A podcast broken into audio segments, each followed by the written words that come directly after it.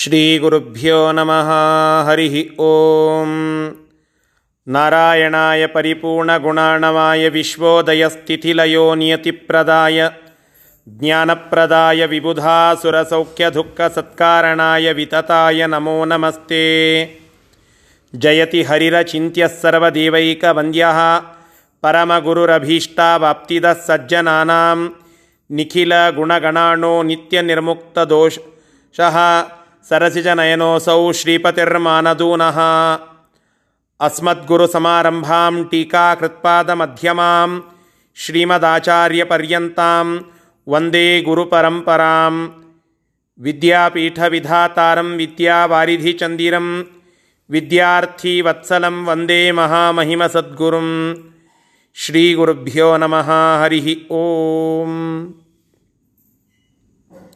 ಶ್ರೀ ಗುರುಭ್ಯೋ ನಮಃ ತಾತ್ಪರ್ಯ ನಿರ್ಣಯದ ಎಂಟನೇ ಅಧ್ಯಾಯದ ಚಿಂತನೆಯನ್ನು ನಾವು ಮಾಡ್ತಾ ಇದ್ದೆವು. ಅದರಲ್ಲಿ ನಾಗಪಾಶದ ವಿಚಾರವನ್ನು ಹೇಳುತ್ತಾ ಹೊರಟಿದ್ದರು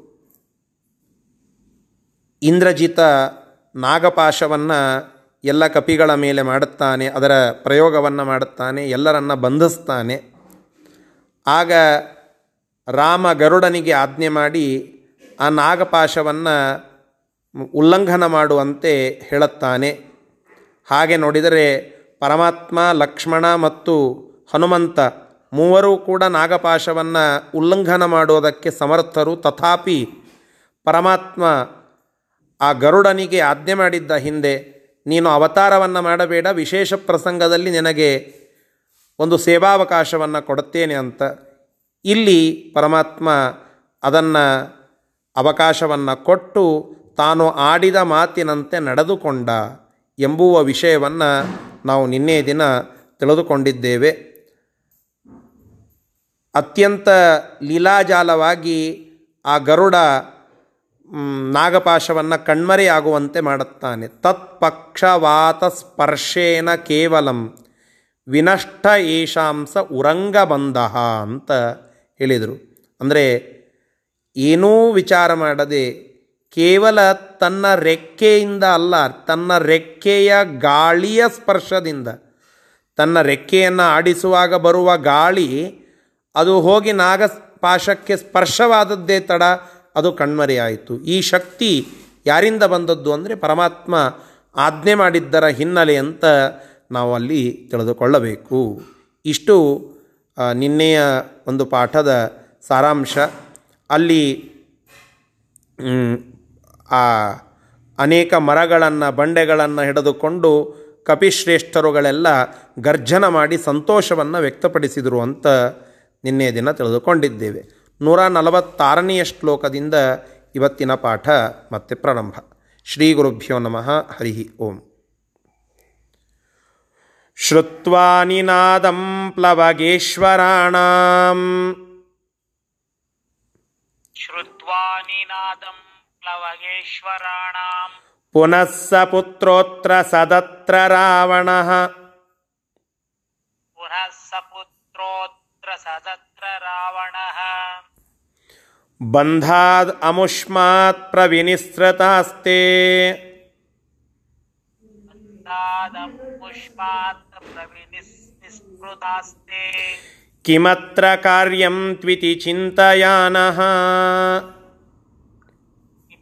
ಕಾರ್ಯಂ ಇತಿ ಚಿಂತಯಾನಃ. ನೋಡಿ, ದುರ್ಜನರ ಸಂತೋಷ ಅದು ಕ್ಷಣಕಾಲ ಮಾತ್ರ ಇರುತ್ತದೆ ಅನ್ನೋದಕ್ಕೆ ಇದು ಜ್ವಲಂತ ಉದಾಹರಣ. ರಾವಣನ ಎದುರಿಗೆ ಇಂದ್ರಜಿತ ಲಕ್ಷ್ಮಣನನ್ನು ಕೂಡಿಕೊಂಡು ಇರುವ ಎಲ್ಲ ಕಪಿಶ್ರೇಷ್ಠರುಗಳನ್ನು ಕಟ್ಟಿ ತಂದು ನಿಲ್ಲಿಸಿದ್ದ. ಆಗ ರಾವಣ ಅದರಿಂದ ಭಾರೀ ಸಂತೋಷಗೊಂಡಿದ್ದ. ನನ್ನ ಮಗ ನನ್ನ ಕಾರ್ಯವನ್ನು ಭಾರೀಯಾಗಿ ಮಾಡಿದ ಅಂತ ಹೊಗಳಿದ್ದ. ಆದರೆ ಈಗ ವ್ಯಥೆ ಪಡ್ತಾ ಇದ್ದಾನೆ, ಇನ್ನೇನು ಮಾಡೋದು? ಕಿಮತ್ರ ಕಾರ್ಯಂ, ಮುಂದೇನು ಮಾಡಬೇಕು? ಎಲ್ಲರೂ ನಾನು ಹೂಡಿರುವ ನಾಗಪಾಶದಿಂದ ಪಾರಾಗಿ ಬಿಟ್ಟರು ರಾವಣ ಮತ್ತು ಇಂದ್ರಜಿತ, ಅಂಜಿ ಏನು ಮಾಡಬೇಕು ಅಂತ ಚಿಂತನೆ ಮಾಡುತ್ತಾ ಇದ್ದಾರೆ. ಆ ಕಪಿಶ್ರೇಷ್ಠರ ಗರ್ಜನೆಯನ್ನು ಕೇಳಿ ಭಯಭೀತರಾಗಿದ್ದಾರೆ. ಹೀಗೆ ಅಲ್ಲಿ ವಿಚಾರವನ್ನು ಮಾಡಲಿಕ್ಕೆ ಪ್ರಾರಂಭ ಮಾಡಿದರು ಆ ತಂದೆ ಮತ್ತು ಮಗ. ಯಾವ ಒಂದು ಸಾಹಸವನ್ನು ಮಾಡಲಿಕ್ಕೆ ಹೋಗಿ ಒದ್ದಾಡಿದ್ದಾರೋ ಅದಕ್ಕೆ ನಮ್ಮ ಯಶಸ್ಸು ಸಾತ್ವಿಕ ರೀತಿಯಿಂದ ಇರಬೇಕು. ಅಡ್ಡದಾರಿಯಿಂದಲೋನೋ ಅಥವಾ ಅನಾಮತ್ತಾಗಿಯೋ ಬಂದು ಯಶಸ್ಸನ್ನು ಪಡೆದುಕೊಂಡಿದ್ದರೆ ಅದರ ಆಯುಷ್ಯ ಬಹಳ ಕಡಿಮೆ ಅಂತ ಹೇಳುತ್ತಾರೆ. ಯಾವುದೋ ಒಂದು ಪ್ರಸಂಗದಲ್ಲಿ ಹೇಗೋ ಮಾಡಿ ಯಶಸ್ಸನ್ನು ಪಡೆದುಕೊಂಡು ಬಿಡುತ್ತೇವೆ. ಅನೈತಿಕವಾಗಿಯೋ ಅಥವಾ ಯಾವುದೋ ಒಂದು ಪ್ರಕಾರದಿಂದ ಯಶಸ್ಸನ್ನು ಅಡ್ಡದಾರಿಯಿಂದ ಪಡೆದುಕೊಂಡು ಬಿಡುತ್ತೇವೆ. ಅದರ ಆಯುಷ್ಯ ಬಹಳ ಬಹಳ ಕಡಿಮೆ. ಯಾವ ಯಶಸ್ಸು ಬಹಳ ಬೇಗನೆ ಬರುತ್ತದೋ ಅದೇ ಯಶಸ್ಸು ಬಹಳ ಬೇಗನೆ ಅಪಜಯಕ್ಕೂ ನಾಂದಿ ಹಾಡಿಬಿಡುತ್ತದೆ. ಆದರೆ ಯಾವುದು ನಿಧಾನವಾಗಿ ಸಾತ್ವಿಕ ರೀತಿಯಿಂದ ಬರುತ್ತದೋ ಅದು ಶುದ್ಧ ರೀತಿಯಿಂದ ಬಹಳಷ್ಟು ದಿನಗಳ ಕಾಲ ಉಳಿತದೆ ಎಂಬುದರ ಒಂದು ಸಂಕೇತ ಇಲ್ಲಿ ನಮಗೆ ಕಾಣಿಸ್ತಾ ಇದೆ. ಆ ಸಂದೇಶವನ್ನು ನಾವು ತಿಳಿದುಕೊಳ್ಳಬೇಕು. ಯಶಸ್ಸನ್ನು ಪಡೆಯಬೇಕೆಂಬುವ ಹಪಹಪಿಯಲ್ಲಿ ಅಸಾತ್ವಿಕ ರೀತಿಯಿಂದ ಸಜ್ಜನರಿಗೆ ತೊಂದರೆ ಕೊಡುತ್ತಾ ಯಶಸ್ಸನ್ನು ಪಡೆದರೆ ಅದರ ಆಯುಷ್ಯ, ಅದರ ಸಂತೋಷದ ಆಯುಷ್ಯ ಬಹಳ ಕಡಿಮೆ. ನಾಗಪಾಶವನ್ನು ಹೂಡಿ ಕಟ್ಟಿ ಹಾಕಿದಾಗ ಏನು ಸಂತೋಷಪಟ್ಟಿದ್ರು, ಅದೇ ಒಂದು ಹದಿನೈದು ಇಪ್ಪತ್ತು ನಿಮಿಷಗಳಲ್ಲಿ ಅದು ಇಲ್ಲದಂತಾಯಿತು. ಯಾಕೆ ಅಂತಂದರೆ ಅದರ ಹಿನ್ನೆಲೆ ಅಧಾರ್ಮಿಕತ, ಅಸಾತ್ವಿಕತ. ಅದಕ್ಕಾಗಿ ನಾವೆಂದೂ ಯಶಸ್ಸನ್ನು ಬೇಗನೆ ಬರಬೇಕು ಅಂತ ಅಪೇಕ್ಷೆ ಮಾಡೋದು ತಪ್ಪು. ಯಾವುದೋ ಒಂದು ಅಡ್ಡದಾರಿಯಿಂದ ಯಶಸ್ಸು ಸಿಕ್ಕಿಬಿಟ್ರೆ ಸಾಕು ಅಂತ ಅನ್ನೋದು ಕೂಡ ತಪ್ಪು.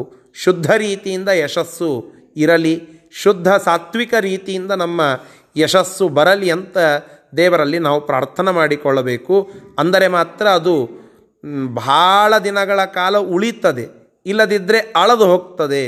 ಇದಕ್ಕೆ ಈ ಒಂದು ಪ್ರಸಂಗವೇ ಸಾಕ್ಷಿ ಅಂತ ಈ ನೂರ ನಲವತ್ತೇಳನೆಯ ಶ್ಲೋಕದ, ನೂರ ನಲವತ್ತಾರನೆಯ ಶ್ಲೋಕದ ಸಂದೇಶವನ್ನು ತಿಳಿದುಕೊಳ್ಳಬಹುದು. ಇದರ ಶಬ್ದಶಃ ಅರ್ಥವನ್ನು ಈಗ ನೋಡೋಣ. ಪ್ಲವಗೇಶ್ವರಾಣ ಪುನಃ ಮತ್ತೆ ಆ ಕಪಿಶ್ರೇಷ್ಠರುಗಳು, ಪ್ಲವಗ ಅಂತಂದರೆ ಜಿಗಿಯೋದು. ಜಿಗಿಯುವ ಪ್ರಾಣಿಗಳು ಅಂತಂದರೆ ಕಪಿಗಳು ಅಂತ ಅರ್ಥ. ಪ್ಲವಗ ಅಂತಂದರೆ ಕಪಿ. ಈಶ್ವರರು ಅಂತಂದರೆ ಶ್ರೇಷ್ಠರು ಅಂತ ತಾತ್ಪರ್ಯ ಇಲ್ಲಿ. ಈಶ್ವರ ಅಂದರೆ ರಾಜ ಅಂತನೂ ಅಲ್ಲ, ಈಶ್ವರ ಅಂದರೆ ರುದ್ರದೇವರು ಅಂತನೂ ಅಲ್ಲ, ಈಶ್ವರ ಅಂತಂದರೆ ಪರಮಾತ್ಮ ಅಂತನೂ ಅಲ್ಲ. ಅರ್ಥಾತ್ ಈಶ್ವರ ಅನ್ನೋದಕ್ಕೆ ಮುಖ್ಯ ಅರ್ಥ ಪರಮಾತ್ಮನೇ. ಉಳಿದಂತೆ ಬೇರೆ ಬೇರೆ ಅನೇಕ ಅರ್ಥಗಳು ಉಂಟು. ಆದರೆ ಇಲ್ಲಿ ಪ್ರಯೋಗ ಮಾಡಿದ್ದು ಈಶ್ವರ ಅಂತಂದರೆ ಶ್ರೇಷ್ಠ ಅಂತ ತಾತ್ಪರ್ಯ. ಪ್ಲವಗೇಶ್ವರಾಣ ಆ ಕಪಿವೀರರೆಲ್ಲರೂ, ಅವರೆಲ್ಲರ ನಿನಾದಂ ಶ್ರುತ್ವ. ಆ ಭಾರೀಯಾಗಿರುವಂತಹ ಏನು ಗರ್ಜನ ಇತ್ತು, ಸಂತೋಷವನ್ನು ವ್ಯಕ್ತಪಡಿಸ್ತಾ ಇದ್ದರು ಅವರು ಬಂಧನದಿಂದ ಮುಕ್ತರಾದ ಕೂಡಲೇ ಏನು ಸಂತೋಷ ವ್ಯಕ್ತಪಡಿಸ್ತಾ ಇದ್ದರು ಆ ಸಂತೋಷದ ಗರ್ಜನೆಯನ್ನು ಕೇಳಿ, ರಾವಣ ಸಪುತ್ರೋ ಅತ್ರ ಸದತ್ರ ಆ ರಾವಣ ಸಪುತ್ರ ಇಂದ್ರಜಿತ್ತನ ಸಹಿತನಾಗಿ ರಾವಣ ಅತ್ರ ಸದತ್ರ ಅಂಜಿ ಅಲ್ಲಿ ಕುಳಿತುಕೊಂಡ. ಸದತ್ರ ಅಂತಂದ್ರೆ ಅತ್ರ ಸದತ್ರ ಅಂದರೆ ಅಲ್ಲಿ ಅಂಜಿ ಕುಳಿತುಕೊಂಡ. ಅಂಜಿದರು ಇಬ್ಬರು ಅಂತ ತಾತ್ಪರ್ಯ. ಬಂಧಾತ್ ಅಮುಷ್ಮಾತ್. ಅಮುಷ್ಮಾತ್ ಬಂಧಾತ್ ಈ ಒಂದು ನಾಗಪಾಶದಿಂದ ಪ್ರವಿನಿಸೃತಾ ತೇ. ಅವರೆಲ್ಲ ಪಾರಾಗಿಬಿಟ್ರು. ತೇ ಪ್ರವಿನಿಸೃತಾ ಅವರೆಲ್ಲ ಪಾರಾಗಿ ಹೋಗಿಬಿಟ್ರು. ಕಿಮತ್ರ ಕಾರ್ಯಂ ಮುಂದೆ ಏನು ಮಾಡಬೇಕು? ಇತಿ ಈ ರೀತಿಯಾಗಿ ಚಿಂತಯಾನ ಚಿಂತಿಸಿದರು ಅಂತ ತಾತ್ಪರ್ಯವನ್ನು ಹೇಳುತ್ತಾ ಇದ್ದಾರೆ. ಸರಿ, ಮುಂದೇನು ಮಾಡಿದ ಆ ಇಂದ್ರಜಿತ? ಅದನ್ನು ನೂರ ನಲವತ್ತೇಳನೆಯ ಶ್ಲೋಕದಿಂದ ಹೇಳುತ್ತಾ ಇದ್ದಾರೆ. ಪುನಶ್ಚ ಹುತ್ವಾ ಸ ಹುತಾಶಮೇವ. ಪುನಶ್ಚ ಹುತ್ स रथं समारुह्य ययाव दर्शनं रथं समारुह्य ययाव दर्शनं ववर्ष चास्त्राणि महन्त्यजस्रम्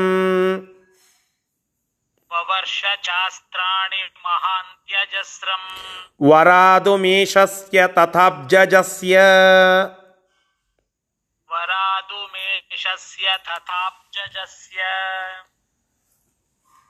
ಅಲ್ಲಿ ಚಿಂತನ ಮಾಡಿದ ಏನು ಮಾಡಬೇಕು ಅಂತ ಇಂದ್ರಜಿತ ಮತ್ತು ರಾವಣ ಚಿಂತೆ ಮಾಡಿದರು. ಆಗ ಇಂದ್ರಜಿತ ಮತ್ತೊಂದು ಪ್ಲ್ಯಾನಿನಿಂದ ಅಲ್ಲಿ ಮುಂದೆ ಬರುತ್ತಾನೆ. ಏನಂತ? ಪುನಶ್ಚ ಹುತ್ವಾ ಚ ಹುತ್ವಾಸ ಹುತಾಶನಮೇವ. ಅಲ್ಲಿ ಮತ್ತೆ ಅಗ್ನಿಯಲ್ಲಿ ಹಿಂದೆ ಮಾಡಿದಂತಹ ಅಭಿಚಾರ ಹೋಮ, ಹಿಂದೆ ಹೇಳಿದ್ನಲ್ಲ, ಆ ರಥವನ್ನು ಗಳಿಸಿದ ಅಭಿಚಾರ ಹೋಮವನ್ನು ಮಾಡಿದ ಅಂತ ಹೇಳಿ, ಅದೇ ರೀತಿಯಾಗಿ ಮತ್ತೊಮ್ಮೆ ಅಗ್ನಿಯಲ್ಲಿ ಅಭಿಚಾರ ಹೋಮವನ್ನು ಮಾಡಿ, ಆ ಅಗ್ನಿಕುಂಡದಿಂದ ದಿವ್ಯ ರಥವನ್ನು ಪಡೆದುಕೊಂಡು, ಆ ರಥವನ್ನು ಏರಿ ಆಕಾಶಕ್ಕೆ ನೆಗೆದು ಅದೃಶ್ಯನಾಗಿ ಬಿಟ್ಟ. ಹಿಂದೆಯೂ ಇದೇ ರೀತಿಯಾಗಿತ್ತು. ಮೊದಲನೆಯ ನಾಗಪಾಶವನ್ನು ಬಿಡುವಾಗ ಇದೇ ಪ್ರಕಾರವಾಗಿ ಅಭಿಚಾರ ಹೋಮವನ್ನು ಮಾಡಿದ್ದ, ಅಗ್ನಿಕುಂಡದಿಂದ ದಿವ್ಯ ರಥವನ್ನು ಪಡೆದಿದ್ದ, ಅದೃಶ್ಯನಾಗಿ ಹೋಗಿಬಿಟ್ಟಿದ್ದ. ಅಲ್ಲಿ ಮತ್ತೆ ಶಿವ ಮತ್ತು ಬ್ರಹ್ಮ ಇಬ್ಬರಿಂದ ವರವನ್ನು ಪಡೆದುಕೊಂಡು ಮಹಾ ಅಸ್ತ್ರಗಳನ್ನೆಲ್ಲ ಸಂಪಾದನೆ ಮಾಡಿ ಅವುಗಳನ್ನು ಬಿಡಲಿಕ್ಕೆ ಪ್ರಾರಂಭ ಮಾಡಿದ. ನೋಡಿ, ಮತ್ತೊಂದು ಪ್ಲ್ಯಾನನ್ನು ಮಾಡಿ ಅಲ್ಲಿ ಬಂದು ಆ ಕಪಿಗಳನ್ನು ಗೆಲ್ಲಬೇಕು, ರಾಮನನ್ನು ಗೆಲ್ಲಬೇಕು ಅಂತ ಯೋಜನೆಯನ್ನು ಹೂಡಿ ಅದನ್ನು ಕಾರ್ಯಗತ ಮಾಡುತ್ತಾ ಇದ್ದಾನೆ ಇಂದ್ರಜಿತ. ಮೊದಲಿಗೆ ಒಮ್ಮೆ ನಾಗಪಾಶವನ್ನು ಬಿಟ್ಟು ಸೋತ, ಈಗ ಮತ್ತೊಮ್ಮೆ ಆ ಶಿವ ಮತ್ತು ಬ್ರಹ್ಮರ ವರದಿಂದ ಅನೇಕ ಅಸ್ತ್ರಗಳನ್ನು ಪಡೆದುಕೊಂಡು ಅವುಗಳನ್ನು ಬಿಡಲಿಕ್ಕೆ ಪ್ರಾರಂಭ ಮಾಡಿದ ಅಂತ ಈ ಶ್ಲೋಕದಲ್ಲಿ ಹೇಳುತ್ತಾ ಇದ್ದಾರೆ. ಸಹ ಪುನಃ ಆ ಇಂದ್ರಜಿತ್ತು ಮತ್ತೆ ಹುತಾಶಂ ಏವ ಹುತ್ವ ಅಗ್ನಿಯಲ್ಲಿ ಹೋಮವನ್ನು ಮಾಡಿ, ಹುತ್ವ ಹೋಮವನ್ನು ಮಾಡಿ, ಯಾವ ಹೋಮ ಅಂತಂದರೆ ಹಿಂದೆ ಹೇಳಿದಂತಹ ಅಭಿಚಾರ ಹೋಮವನ್ನೇ ಅಂತ ಬರೀತಾರೆ. ಆ ಅಭಿಚಾರ ಹೋಮವನ್ನೇ ಮತ್ತೆ ಮಾಡಿ ರಥಂ ಸಮಾರುಹ್ಯ ದಿವ್ಯವಾಗಿರತಕ್ಕಂತಹ ರಥವನ್ನು ಘಳಿಸಿ ಅದರ್ಶನಂ ಯಯೌ. ಇದೇ ಶಬ್ದವನ್ನು ಹಿಂದೆಯೂ ಬಳಸಿದ್ರು. ಆಗ ಹೇಳಿದ್ದೆ, ಆವ ಅಂತನ್ನುವ ಆದೇಶ ಆಯಿತು ಅಂತಂದರೆ, ಅಲ್ಲಿ ವಾಂತಾದೇಶ ಸಂಧಿ ಅಂತ ಕರಿಬೇಕು ಅಂತ ಸಂಸ್ಕೃತದ ನಿಯಮ ಉಂಟು. ಯಯಾವ ದರ್ಶನಂ, ಯಯೌ ಪ್ಲಸ್ ಅದರ್ಶನಂ, ಅದರ್ಶ್ಯನಾಗಿ ಅಲ್ಲಿಂದ ಯಯೌ ಹೊರಟು ಹೋದ. ಹೊರಟು ಹೋಗಿ ಏನು ಮಾಡಿದ? ಮಹಾನ್ ತ್ಯಜಸ್ರಂ.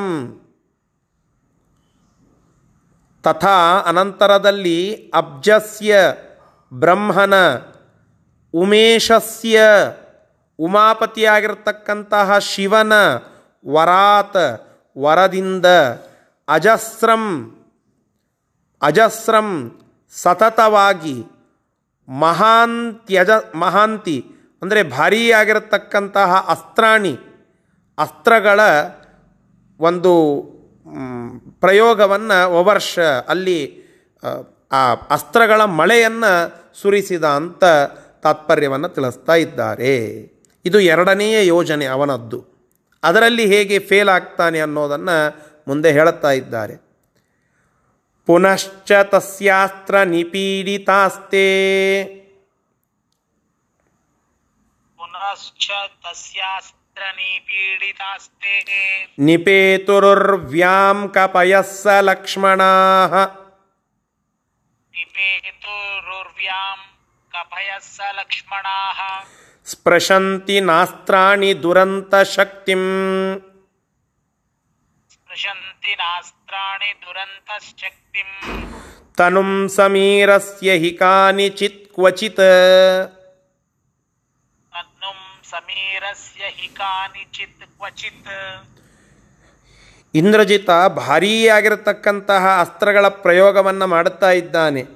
ಎಲ್ಲ ಕಪಿಗಳು ಆ ಅಸ್ತ್ರಗಳ ಪ್ರಯೋಗಕ್ಕೆ ಮೂರ್ಛೆ ಹೊಂದಿ ತಳಗಡೆ ಬಿದ್ದು ಬಿಟ್ಟರು ಯಾರ್ಯಾರು ಅಂತಂದರೆ ಎಲ್ಲ ಕಪಿಗಳು ಹನುಮಂತನೊಬ್ಬನನ್ನು ಬಿಟ್ಟು ಮತ್ತೆ ಲಕ್ಷ್ಮಣ, ಲಕ್ಷ್ಮಣನೂ ಕೂಡ ನೆಲಕ್ಕೆ ಹೊರಗಿ ಬಿದ್ದ ಅಂತೆ. ಎಷ್ಟು ಭಾರಿಯಾದಂತಹ ಪ್ರಯೋಗಗಳು ನೋಡಿ. ಲಕ್ಷ್ಮಣ ಬಿದ್ದಾನೆ ಅಂತನ್ನೋದಕ್ಕೆ ತಾತ್ಪರ್ಯವನ್ನು ನಾವು ತಿಳಿದುಕೊಳ್ಳಿಕ್ಕೆ ಬರುತ್ತದೆ. ಶಿವ ಕೊಟ್ಟಿರುವ ವರದಿಂದ ಅಂತಲ್ಲ, ಬ್ರಹ್ಮದೇವರು ಕೊಟ್ಟಿರುವ ವರದಿಂದ, ಆ ಒಂದು ಅಸ್ತ್ರಗಳ ಪ್ರಯೋಗದಿಂದ ಲಕ್ಷ್ಮಣ ಬಿದ್ದ ಅಂತ ತಿಳಿದುಕೊಳ್ಳಬೇಕು. ಯಾಕೆಂದರೆ ರುದ್ರದೇವರ ವರದಿಂದ ಶೇಷದೇವರು ಬಿದ್ದರು ಅಂತ ಹೇಳಲಿಕ್ಕೆ ಬರೋದಿಲ್ಲ.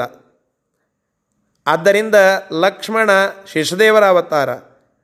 ಹೀಗಾಗಿ ಲಕ್ಷ್ಮಣ ನೆಲಕ್ಕೆ ಹೊರಗೆ ಬಿದ್ದದ್ದು ಬ್ರಹ್ಮದೇವರ ವರದಿಂದ ಅಂತ ತಾತ್ಪರ್ಯವನ್ನು ತಿಳಿದುಕೊಳ್ಳಬೇಕು.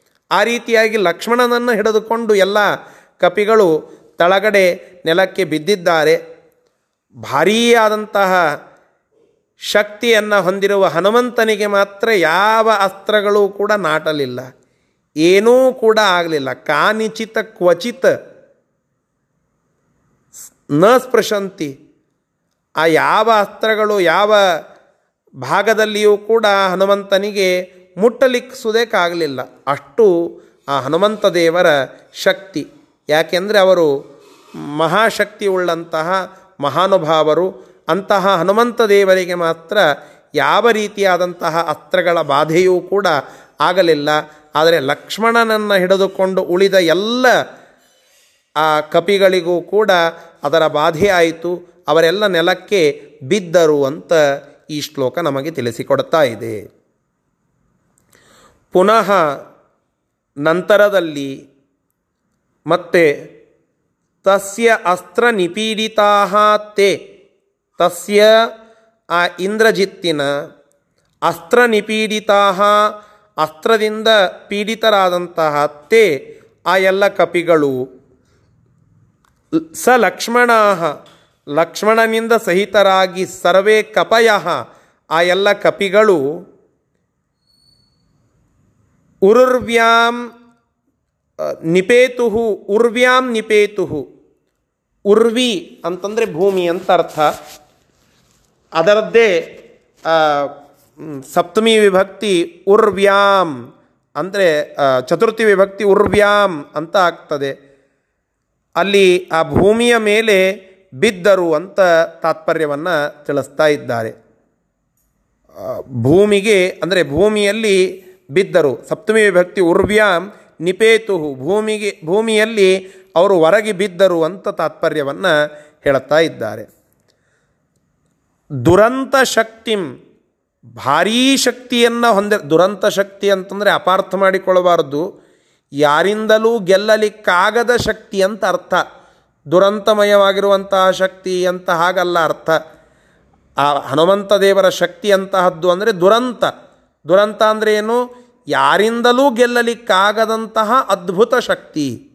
ಅಂತಹ ಅಪಾರ ಶಕ್ತಿ ಉಳ್ಳ ಆ ಹನುಮಂತ ದೇವರು ಸಮೀರಸ್ಯ. ಆ ಹನುಮಂತ ದೇವರ ತನುಂ ಶರೀರವನ್ನು ಮಾತ್ರ ಕಾನಿಚಿತ ಯಾವ ಅಸ್ತ್ರಗಳು ಕೂಡ, ಕ್ವಚಿತ ಯಾವ, ಆ ಹನುಮಂತ ದೇವರ ಯಾವ ದೇಹದ ಭಾಗಕ್ಕೂ ಕೂಡ ಅಸ್ತ್ರಾಣಿ ನ ಸ್ಪೃಶಂತಿ. ಆ ಅಸ್ತ್ರಗಳು ಸ್ಪರ್ಶ ಮಾಡಲಿಕ್ಕೂ ಕೂಡ ಶಕ್ಯವಾಗಲಿಲ್ಲ. ಇದು ಹನುಮಂತ ದೇವರ ಶಕ್ತಿ ಅಂತ ಈ ಶ್ಲೋಕ ನಮಗೆ ತಿಳಿಸಿಕೊಡ್ತಾ ಇದೆ. ಸರಿ, ಮುಂದಿನ ಶ್ಲೋಕ. ವಿಜ್ಞಾತು ಕಾಮಃಪುರಿ ಸಂಪ್ರವೃತ್ತಿಂ ವಿಜ್ಞಾತು ಕಾಮಃ ಪುರಿ ಸಂಪ್ರವೃತ್ತಿಂ ವಿಭೀಷಣ ಪೂರ್ವಗತಸ್ತದಾಗಾತ್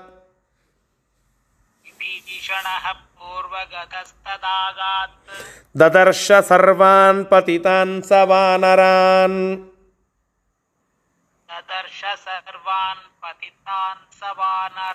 ಮರುತ್ಸುತಂ ತ್ವೇಕಮನಾಕುಲಂ ಚ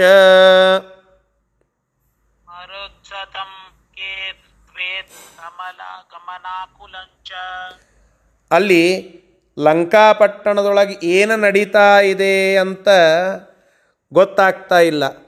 ಅಂತ ಅದರಲ್ಲಿ ವಿಭೀಷಣ ಅಲ್ಲಿ ಏನು ನಡೀತಾ ಇದೆ ಅಂತ ತಿಳಿಯೋದಕ್ಕಾಗಿ ಅಲ್ಲಿ ಹೊರಟ. ಆ ಮಧ್ಯರಂಗಕ್ಕೆ ಬಂದ. ಕಪಿಗಳೆಲ್ಲ ಬಿದ್ದದ್ದನ್ನು ನೋಡಿದ. ಹನುಮಂತ ಒಬ್ಬನೇ ಎದ್ದು ನಿಂತಿದ್ದಾನೆ, ಲಕ್ಷ್ಮಣ ಬಿದ್ದಿದ್ದಾನೆ, ಎಲ್ಲ ಕಪಿಗಳು ಬಿದ್ದಿದ್ದಾರೆ. ಪರಮಾತ್ಮನಂತರೂ, ರಾಮನಂತರೂ ಸರ್ವಥ ಈ ಅಸ್ತ್ರಗಳ ಬಾಧೆ ಅವನಿಗೆ ಇಲ್ಲ. ರಾಮ ಇದ್ದಾನೆ, ಹನುಮಂತ ಇದ್ದಾನೆ, ಉಳಿದವರೆಲ್ಲ ಕಪಿಗಳು, ಲಕ್ಷ್ಮಣ, ಎಲ್ಲರೂ ಮೂರ್ಛೆ ಹೊಂದಿ ತಳಗಡೆ ಬಿದ್ದಿದ್ದಾರೆ. ನೋಡಿ, ವಿಭೀಷಣ ಇಲ್ಲಿ ಬಂದದ್ದನ್ನು ನೋಡಿ ವಿಭೀಷಣಿಗೆ, ವಿಭೀಷಣನಿಗೆ ಇದರ ಬಾಧೆ ಇಲ್ಲವೇನು ಅಂತ ತಿಳಿದುಕೊಳ್ಳಬೇಡಿ. ಅವ ರಣರಂಗದಲ್ಲಿ ಆಗ ಇದ್ದಿದ್ದಿಲ್ಲ. ಇದ್ದಿದ್ದರೆ ಅವನೂ ಬದ್ಧನಾಗಿ ತಳಗಡೆ ಬೀಳಬೇಕಾಗ್ತಿತ್ತು. ಅವನಿಗೆ ಅದರ, ಅದನ್ನು ಪಾ, ಅದರಿಂದ ಪಾರಾಗುವ ಶಕ್ತಿ ವಿಭೀಷಣನಿಗೆ ಇಲ್ಲ. ಆದರೆ ಅವನು ಆ ಒಂದು ಕೇಸ್ನಲ್ಲಿ ಇದ್ದಿದ್ದೇ ಇಲ್ಲ. ಹೀಗಾಗಿ ಅವನು ಪಾರಾಗಿ ಹೊರಟು ಹೋಗಿದ್ದ. ಆದರೆ ಇದ್ದವರಿಗೆಲ್ಲ ಅದರ ಬಾಧೆಯಾಗಿದೆ ಒಬ್ಬನಿಗೆ ಮಾತ್ರ ಆಗಿಲ್ಲ, ಹನುಮಂತನಿಗೆ. ಇದು ಅಲ್ಲಿಯ ಪ್ರಸಂಗ. ಹನುಮಂತ ದೇವರ ಒಂದು ಶಕ್ತಿ ಅಂತ ನಾವು ತಿಳಿದುಕೊಳ್ಳಬೇಕು. ಇಲ್ಲಿ ತಾತ್ಪರ್ಯದ ಟಿಪ್ಪಣಿಕಾರರು ಬರೀತಾರೆ, ಲಕ್ಷ್ಮಣನಿಗೂ ನಾಟಿರಲಿಲ್ಲ ಅಂತ ಹೇಳಿ. ಆದರೆ, ಆ ಬ್ರಹ್ಮದೇವರ ವರದಿಂದ ಒಂದು ಅಸ್ತ್ರವನ್ನು ಪಡೆದುಕೊಂಡಾಗ ಆ ಬ್ರಹ್ಮದೇವರ ವರಕ್ಕೊಂದು ಗೌರವ ಕೊಡಬೇಕಲ್ಲ. ಹನುಮಂತ ದೇವರು ಭಾವಿ ಬ್ರಹ್ಮರೇ. ಹೀಗಾಗಿ ಅವರದ್ದು ಚಿಂತೆ ಇಲ್ಲ. ಆದರೆ ಶೇಷದೇವರು ಬ್ರಹ್ಮದೇವರಿಗಿಂತ ಕಡಿಮೆ ಅಲ್ಲ. ಆ ಬ್ರಹ್ಮದೇವರ ಒಂದು ವರಕ್ಕೆ ವರದಿಂದ ಪಡೆದಂತಹ ಆ ಅಸ್ತ್ರಗಳಿಗೆ ಒಂದು ಗೌರವ ಕೊಡಬೇಕಲ್ಲ. ಅದಕ್ಕಾಗಿ ರಾಮ ಅಲ್ಲಿ ನೀನು ಸುಮ್ಮನೆ ಮಲಗಿಕೊ. ಅಸ್ತ್ರ ನಾಟಿಲ್ಲ ಅಲ್ಲ, ಸುಮ್ಮನೆ ಮಲಗಿಕೊ. ಅಂತ ಹೇಳಿ ಅವನನ್ನು ಮಲಗುವಂತೆ ಮಾಡಿದ್ದ ಅಂತ ತಾತ್ಪರ್ಯದ ಟಿಪ್ಪಣಿಕಾರರು ತಿಳಿಸ್ತಾರೆ. ಯಾಕೆ ಅಂತಂದರೆ ಲಕ್ಷ್ಮಣ ಶೇಷದೇವರ ಅವತಾರ. ಅವರಿಗೆ ಮತ್ತು ಇಷ್ಟೆಲ್ಲ ಸಲೀಸಾಗಿ ಅಸ್ತ್ರಗಳ ಬಾಧೆ ಆಗ್ತದೆ ಅಂತಂದರೆ ಶೇಷದೇವರಿಗೇನು ಮಹತ್ವ ಇಲ್ಲ ಏನು ಅಂತ ಅನ್ನಿಸ್ತದೆ.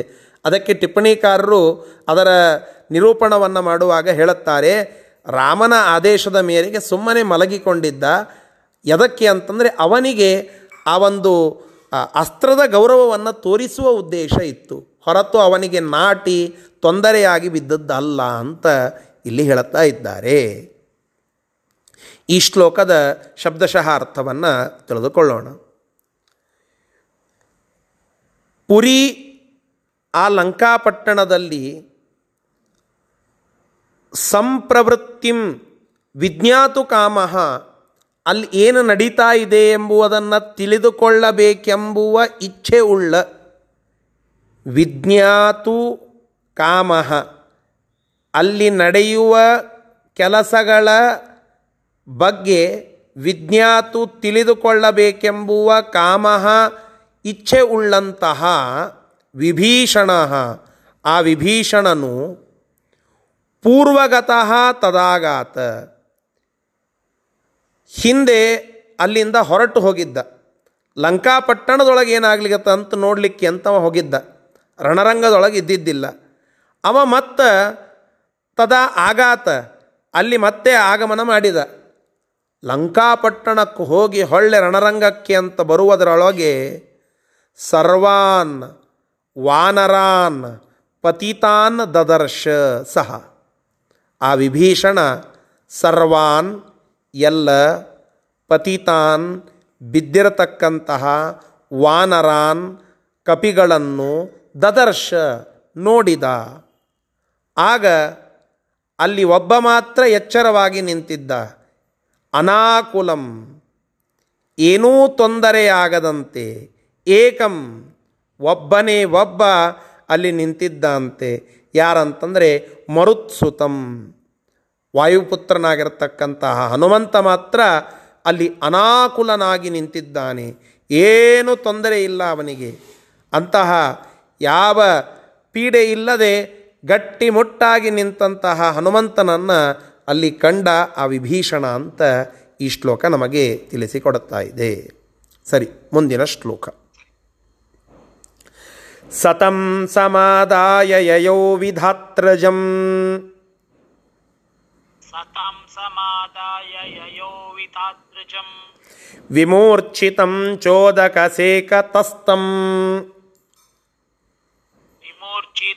चोदकसेकतस्तम्।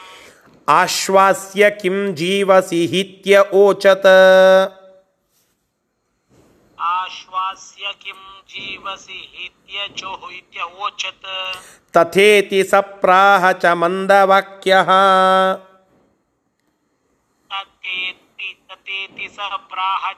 ಮಂದವಾಕ್ಯ ವಿಭೀಷಣ ಹನ್, ಹನುಮಂತನನ್ನು ಕರ್ಕೊಂಡು ಬಂದಂತೆ ಕರ್ಕೊಂಡು ಬಂದು ಎಲ್ಲಿ ಹೋದ ಅಂತಂದರೆ, ವಿಧಾತ್ರಜಂ ವಿಮೂರ್ಛಿತಂ. ವಿಧಾತ್ರಜ ಅಂದರೆ ಬ್ರಹ್ಮದೇವರ ಪುತ್ರನಾಗಿರ್ತಕ್ಕಂತಹ ಆ ವ್ಯಕ್ತಿ ಯಾರು? ಜಾಂಬವಂತ. ಅವ ಮೂರ್ಛೆ ಹೊಂದಿ ತಳಗಡೆ ಬಿದ್ದಿದ್ದ ಅವನ ಹತ್ತಿರಕ್ಕೆ ಹೋದ ಅಂತೆ ಹೋಗಿ, ಆಸೇಕತಃ ತಂ, ಆಸೇಕತಃ ನೀರನ್ನು ಸಿಂಪಡಿಸಿದ ಅಂತೆ ಉದಕ ಉದಕ ಸೇಕತಃ ಚ ಉದಕ ಸೇಕತಃ, ಸೇಚನ, ಅದೇ ಸೇಕತಃ ಅಂತ ಆಗಿದೆ ಸೇಚನ ಅಂದರೆ ಸಿಂಪಡಿಸೋದು.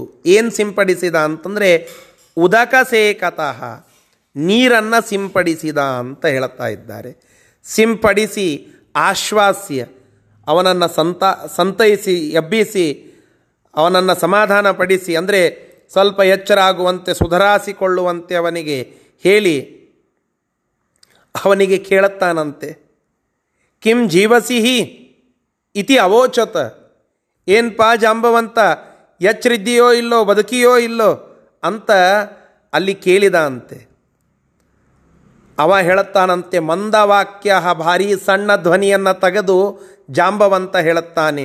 ತಥೇತಿ, ಹೌದು ಹೌದು, ನಾನು ಬದುಕಿದ್ದೇನೆ ಅಂತ ಹೇಳಿ ಅತ್ಯಂತ ಕ್ಷೀಣ ಧ್ವನಿಯಲ್ಲಿ ಹೇಳುತ್ತಾ ಇದ್ದಾನೆ. ಅಂದರೆ ಇಂದ್ರಜಿತನ ಶಕ್ತಿ ಎಷ್ಟಿತ್ತು ನೋಡಿ. ಜಾಂಬವಂತನಂತಹ ರುದ್ಧ ಕಪಿಯ ಒಂದು ತ್ರಾಣವನ್ನೇ ಅಡಗಿಸಿ, ತಳಗಡೆ ಮಲಗಿಸಿ ಈ ಸ್ಥಿತಿಗೆ ತಂದಿದ್ದಾನೆ ಅಂತಂದರೆ ಆ ಎದುರಾಳಿಯ ಶಕ್ತಿಯನ್ನು ನಾವು ಗುರುತಿಸಬೇಕು. ಎಂತಹ ಶಕ್ತಿ ಇತ್ತು ಗಮನಿಸಿ. ಅಂತಹ ಶಕ್ತಿ ಉಳ್ಳ ಇಂದ್ರಜಿತನ ಆ ಒಂದು ಬಾಣಗಳಿಗೆ ತತ್ತರಿಸಿ ಹೋಗಿ ಜಾಂಬವಂತನೂ ಕೂಡ ಅಲ್ಲಿ ಬಿದ್ದು ಬಿಟ್ಟಿದ್ದ. ಅವನನ್ನು ನೀರು ಸಿಂಪಡಿಸಿ ಎಬ್ಬಿಸಿದರು ವಿಭೀಷಣ ಮತ್ತು ಹನುಮಂತ ಅಂತ ಇಲ್ಲಿ ಹೇಳುತ್ತಾ ಇದ್ದಾರೆ. ಇಷ್ಟು ಈ ಶ್ಲೋಕದ ತಾತ್ಪರ್ಯ. ಇದರ ಶಬ್ದಶಃ ಅರ್ಥವನ್ನು ಈಗ ನೋಡೋಣ.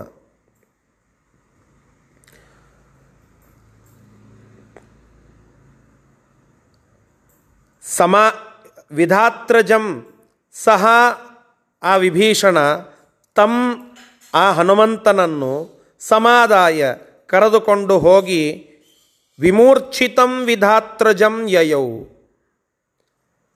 ಮೂರ್ಛಿತನಾಗಿ ತಳಗಡೆ ಬಿದ್ದಂತಹ ಬ್ರಹ್ಮದೇವರ ಪುತ್ರನಾಗಿರ್ತಕ್ಕಂತಹ ಜಾಂಬವಂತನ ಕಡೆಗೆ ಕರೆದುಕೊಂಡು ಹೋದ. ಹೋಗಿ, ಚ ಮತ್ತು ಉದಕ ಸೇಕತಃ ತಂ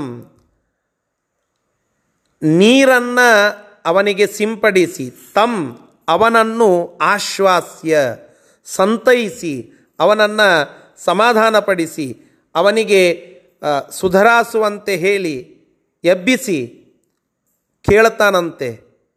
ಕಿಂ ಜೀವಸಿ, ನೀನು ಬದುಕಿರುವೆಯಾ? ಏನು? ಅಂತ ಹೇಳಿ ಆ ಜಾಂಬವಂತನಿಗೆ ಇತಿ ಅವೋಚತ, ಹೀತ್ಯವೋಚತ ಅಂತ ಇದೆಯಲ್ಲ ಹೀ ಪ್ಲಸ್ ಇತಿ ಪ್ಲಸ್ ಅವೋಚತ, ಹೀತ್ಯವೋಚತ ಅಂತ ಆಗಿದೆ ಕಿಂ ಜೀವಸಿಹಿ ಏನಪ್ಪ ನೀನು ಬದುಕಿರುವೆಯಾ ತಾನೇ?